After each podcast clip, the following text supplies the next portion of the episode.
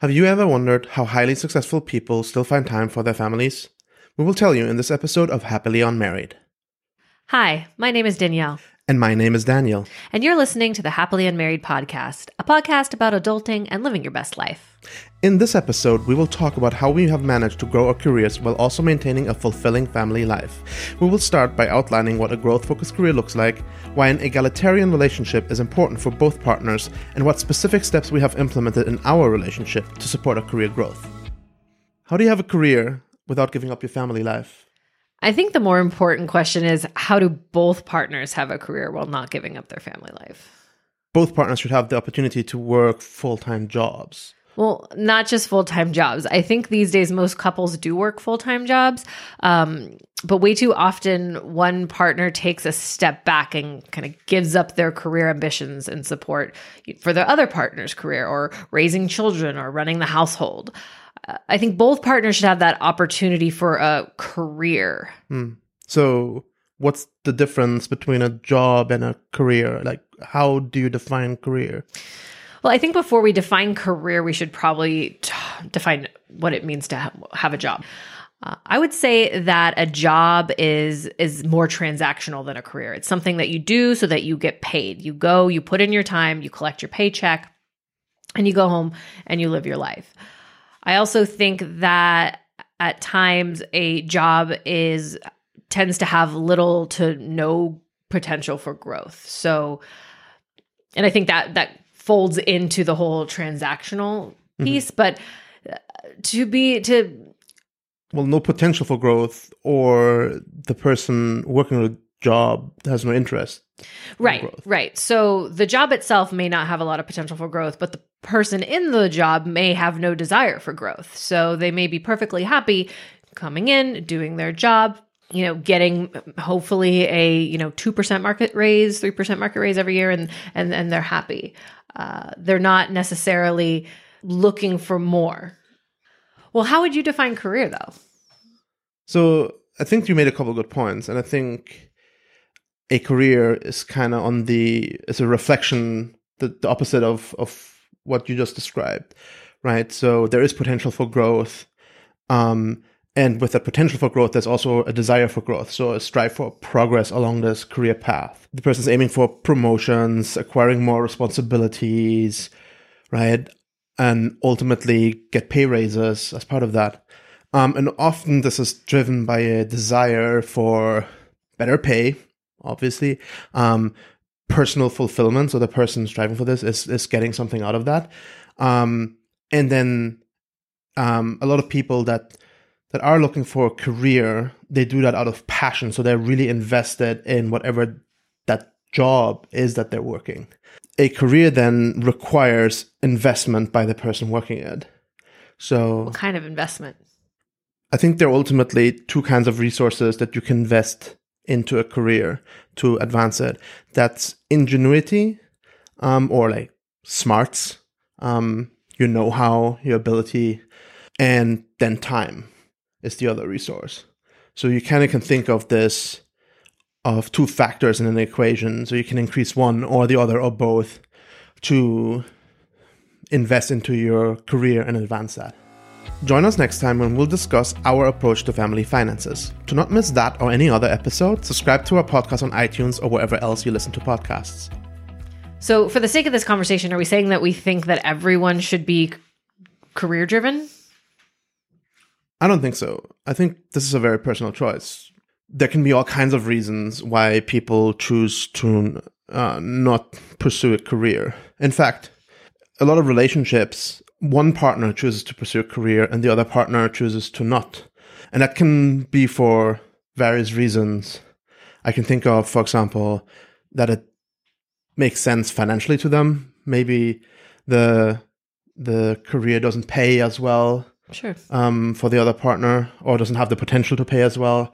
And so staying at home, taking care of the household and the kids makes more sense financially. Sure. Yeah, I have. I have. I think I know quite a few people actually that have made that that decision just due to the cost of childcare. And another reason can be that they feel it's the best for their family. So they don't want to disappoint their family, their children, people around them. I don't know if I would say disappoint their children, but I think that there are some, there are, are people who think that you know what's best for for their family is if they are the person that steps in and takes care of the family rather than maybe utilizing outside resources. Right.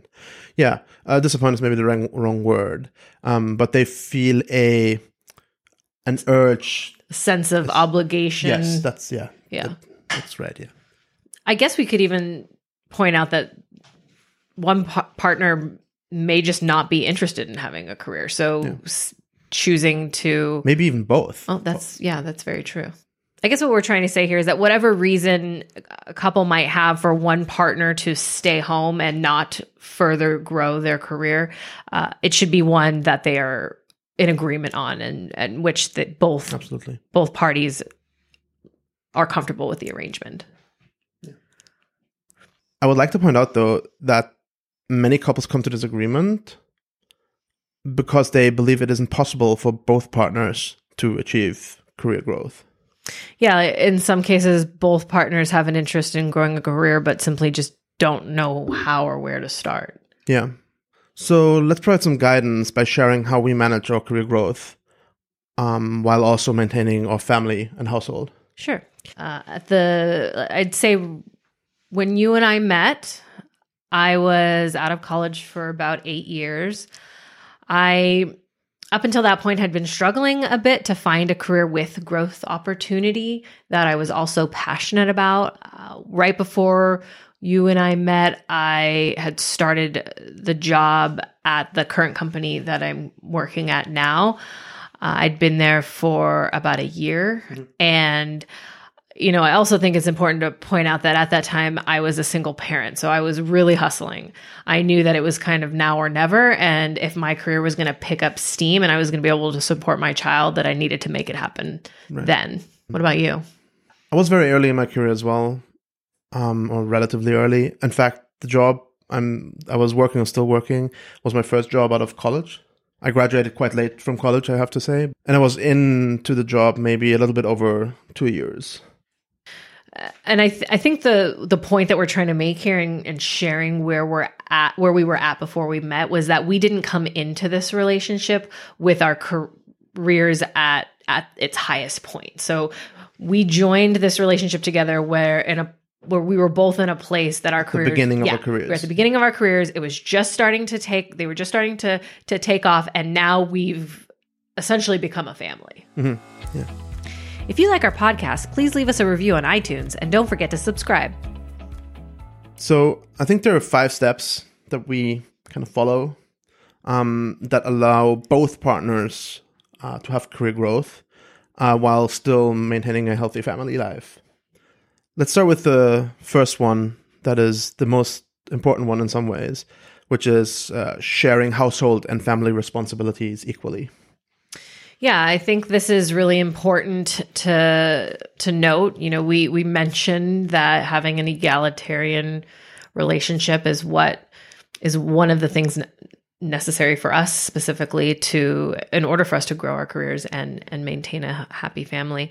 And we can't really talk about this uh, without addressing kind of the the elephant in the room and i think that that would have to be sexism at home uh, and for the sake of this conversation, you know, we're primarily talking about heterosexual couples, but this whole idea that housework is women's work, right? So it's up to the woman and only the woman to keep keep a clean house, make sure everybody's fed, make sure all the clothes are washed, and essentially doing all all of that housework. Right. And in addition to housework, women also take care of the children, are responsible for raising children because there's this perception or notion that women somehow are inherently more suited towards that kind of job, which I don't think is true. I'm just, I'm currently on paternity leave. I'm staying home with our son. Um, and he's still alive. you haven't you haven't failed yet. So I think men are perfectly able, and to enable a suc- successful career for both partners, they have to pick up a broom, scrub the bathtub, or take the kids to after school activities. So to enable both partners to have a career, the traditional role models have to be broken down, not only at work, but also at home. I think the the second thing that we do to support each other in our careers and at home is that we respect one another's schedules. So we we understand that you know at times we may have to step in and uh, pick up the slack for the other person because they uh, have a work obligation, whether that's, you know, working late or going through crunch time. You know, both of us travel for work occasionally. Uh, you are on call sometimes. So it's very possible that, you know, seven o'clock at night, all of a sudden you have to stop whatever you're doing and, and work for a couple hours. And, uh, in order for you to, to do that, I have to, I have to be flexible, mm-hmm. uh, and, and vice versa. So basically, what this means is that we support each other in such a way that if unexpected work obligations arise, that we can follow through on them, um, and and can take care of that. Right. The third step that we take to enable each other's career growth um, is leveraging outside help for household and family duties. So, for there's two aspects to it. It's for one, utilizing family and friends. So, for example, um, my parents, your parents pick up. Yeah, there's been there's been the plenty children. times where I'm running late. You're you're at work. I'm running late, and I, we've our daughter has to be picked up before a certain mm-hmm. time. Mm-hmm. Otherwise, they start charging us, you know, five dollars a minute if we're late. So, you know, my parents uh, will can run and, and pick her up to help, or they all, you know, they pick pick her up one one day a week. Right. And obviously, there the amount of friends and family that you have available to help you out is different for different people. But if you have them available, you should utilize them. Um, and the other aspect to this is utilizing services. So, daycare, cleaners, having your groceries delivered, all of these things, they free up time. And these services generally cost money, obviously right? So they're not free, but you can consider this kind of like an investment into your career, right? So all these services free up time that you then can utilize to grow your career. And ultimately, that career growth will lead to pay raises that will then offset whatever Cost. money you have invested into those services. Yeah. yeah. Number four is an interesting one. We like to call this ruthlessly prioritizing at work. Mm-hmm. Uh, the 80 20 rule, which I believe is kind of a well-known use way yeah. to manage your time. The idea is that you can achieve 80% of the results with only 20% of the time investment. And as you made more progress, as, as you reach the, the long tail, so to say, um, you need to invest more and work, more and more work to achieve the same results. So think about it this way: if you are able to unlock the first twenty percent of your partner's career, which will lead to 80% of the impact. By sacrificing your last 20% in your own career, which will barely have any impact on your performance on your own at your own career, um, then that's a really good trade. Right. So this is not it's not quite a zero sum game. It's not that your last 20% are equal to your partner's 20 first 20%. Your partner's first 20% is significantly more worth in terms of how much impact they can create. Right. So I would say though that this is probably the hardest step, uh, and this is uh, the the eighty twenty rule. I think is a little bit difficult to, to, master, at least to start. You know, how would you recommend? Where, where's a good place to start with that? So the the hardest part is you will have to find the most impactful work and focus on that, double down on that, and finding that work, identifying those work streams and things to do um, isn't necessarily easy. And I, I, think in general, people struggle with that a lot of times, and that's what is actually impeding their career growth. I think what you're saying is that someone may spend too much time on the things that have little to no value, but actually do take up the most amount of time. Yeah, exactly. So Yeah, and so wasting your time on stuff that isn't really contributing to your career growth um, is not going to help you in general uh, in your career, but especially if you want both partners to be able to achieve career growth. So um, are several ways how you can identify the things that are most important um, at work. In general, it's always good to speak to your manager. Your manager tends to have a big impact on your career progression. Um, maybe he's making the calls if you get a promotion or not. Um, at the very least, he's involved in all the discussions around career progression, so he can tell you exactly. Or she. Or she um, can tell you. Thank you. Can tell you exactly what the things are that you need to improve on, or that in general people perceive to be very impactful. Right. So talk to your manager, and then also talk to your peers. A lot of times uh, peer feedback is considered in uh, promotions, and so if you can be helpful to your peers, then they will write you good feedback, and getting good feedback will generally help you progress in your career. So talk to your peers and to your managers about what they think is the most impactful work for you to do, and then follow through on that. Right, and I also think that there's this idea that the more work that you hoard and keep and make yourself responsible for kind of in the sense that you're the only person that can do it that that essentially makes you a more valuable employee mm-hmm. um, I, I don't believe that and i think that similarly to how you said earlier if you can give up that tw- that last 20% and delegate that or hand it off to somebody else where for them it may be that first 20% not only are you freeing yourself up uh, to focus on on your 80 but you're also helping somebody else achieve their goals as well. Right. Delegating work to to others around you can be another great way how you can focus more on the stuff that you're the best at and let other people do the things that they are the best at. I think the other thing too is when when you look at the work that you do if if you really want to try to to reduce that that last 20% is looking at your processes.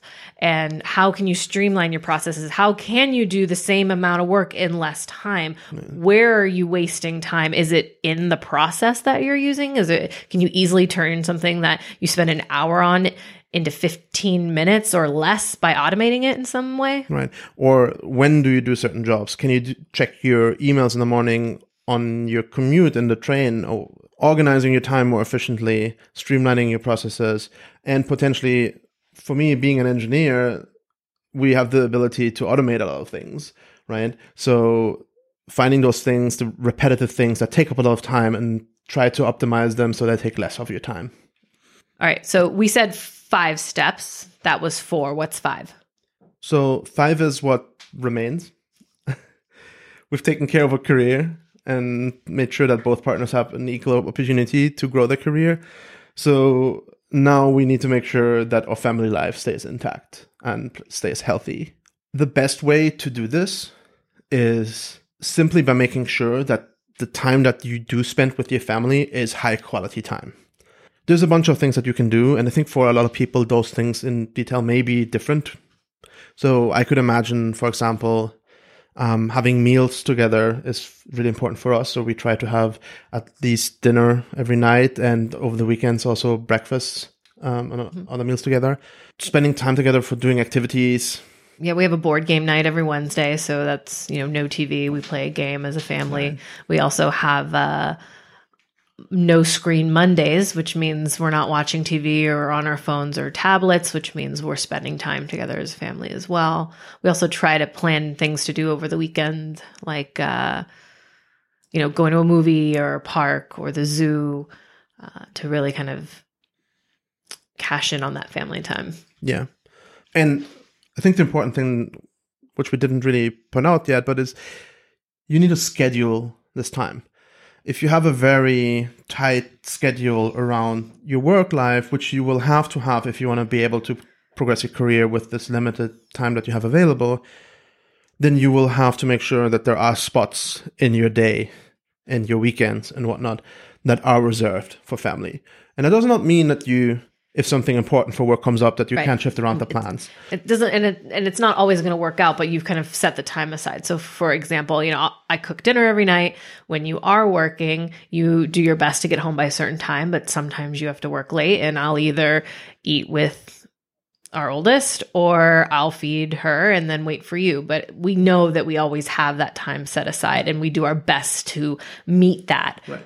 whether or not we can accomplish it every day you know we're we're more open and flexible to that. If you have a topic that you would like us to discuss, let us know on Twitter at Unmarried Media. Don't forget to follow us. Cool. So I think um, we should quickly recap what we talked about. Yeah. So first thing we talked about was the difference between having a job and a career. Uh, a job being something that's a bit more transactional. You go in, you put in your time, you get your paycheck, and you go home. It may not have career growth opportunity, uh, or you may just not be interested in growth opportunity. And a career, on the other hand, is something that provides you a growth opportunity, um, progression along a career path. You tend to invest time and ingenuity into your career to grow that path with the goal of finding fulfillment or better pay um, or just out of Passion. Yeah. We also acknowledge that for some couples, one partner just may choose not to focus on their career and instead stay home with the family. Uh, there's many reasons for this. It makes sense financially. It's what they feel is best. Maybe they don't even have a desire for a career. Uh, main point being that you're agreeing on What your arrangement is. correct. Yeah. And then we talk about our five step process um, on allowing both partners to achieve career growth. So we started off with talking about how we share household and family responsibilities. And we specifically mentioned sexism at home and how men are just as capable and should have the same responsibilities in caring for the household and the family as the women, especially if both partners are trying to achieve career growth. Right. This is only going to work if both partners put in 50% uh, at home so that they can focus on their careers at, at the same time. Uh, we also talked about how we support one another uh, to enable each other to take last minute calls or travel. Uh, we need to be flexible enough that and understanding enough to know that things come up, and when they do, you know, we'll make it work uh, in an effort to support each other in our careers. Right. And then we talked about leveraging outside help to free up time. So that can manifest itself in uh, by asking friends or family to help out in certain situations, either on specific occasions or regularly, um, but also in hiring services. So, for example, cleaners or daycare for the children or groceries deliveries. Then we talked about this idea of ruthless prioritization and the 80 20 rule and how you can achieve 80% of the results with 20% of the effort. Yes, and we, we specifically talked about how you should utilize your peers and your manager on in identifying this high impact work that you need to do to to achieve this effect. Right, because unlocking the first 20% of effort in your partner's career by sacrificing the last 20% in yours will give them 80% of the results. In the last step, we talked about how you want to make family time quality time. Right? You want to schedule time that you spend with your family, make sure that this stays available as much as possible, and you want to plan specific activities that you can do with your family so that those moments are special. Right. Awesome. We hope you enjoyed some quality time with us today and found value in our strategy for providing both partners an opportunity for career growth. We would love to hear from you. Do you share household responsibilities? How do you spend time with your family? Do both you and your partner actively grow your careers? Share with us your tips and tricks on Twitter at Unmarried Media. And if you want to ruthlessly prioritize more with us, don't forget to subscribe to our podcast on iTunes or wherever else you listen to podcasts. I'm Daniel, And I'm Danielle. and, we are happily unmarried.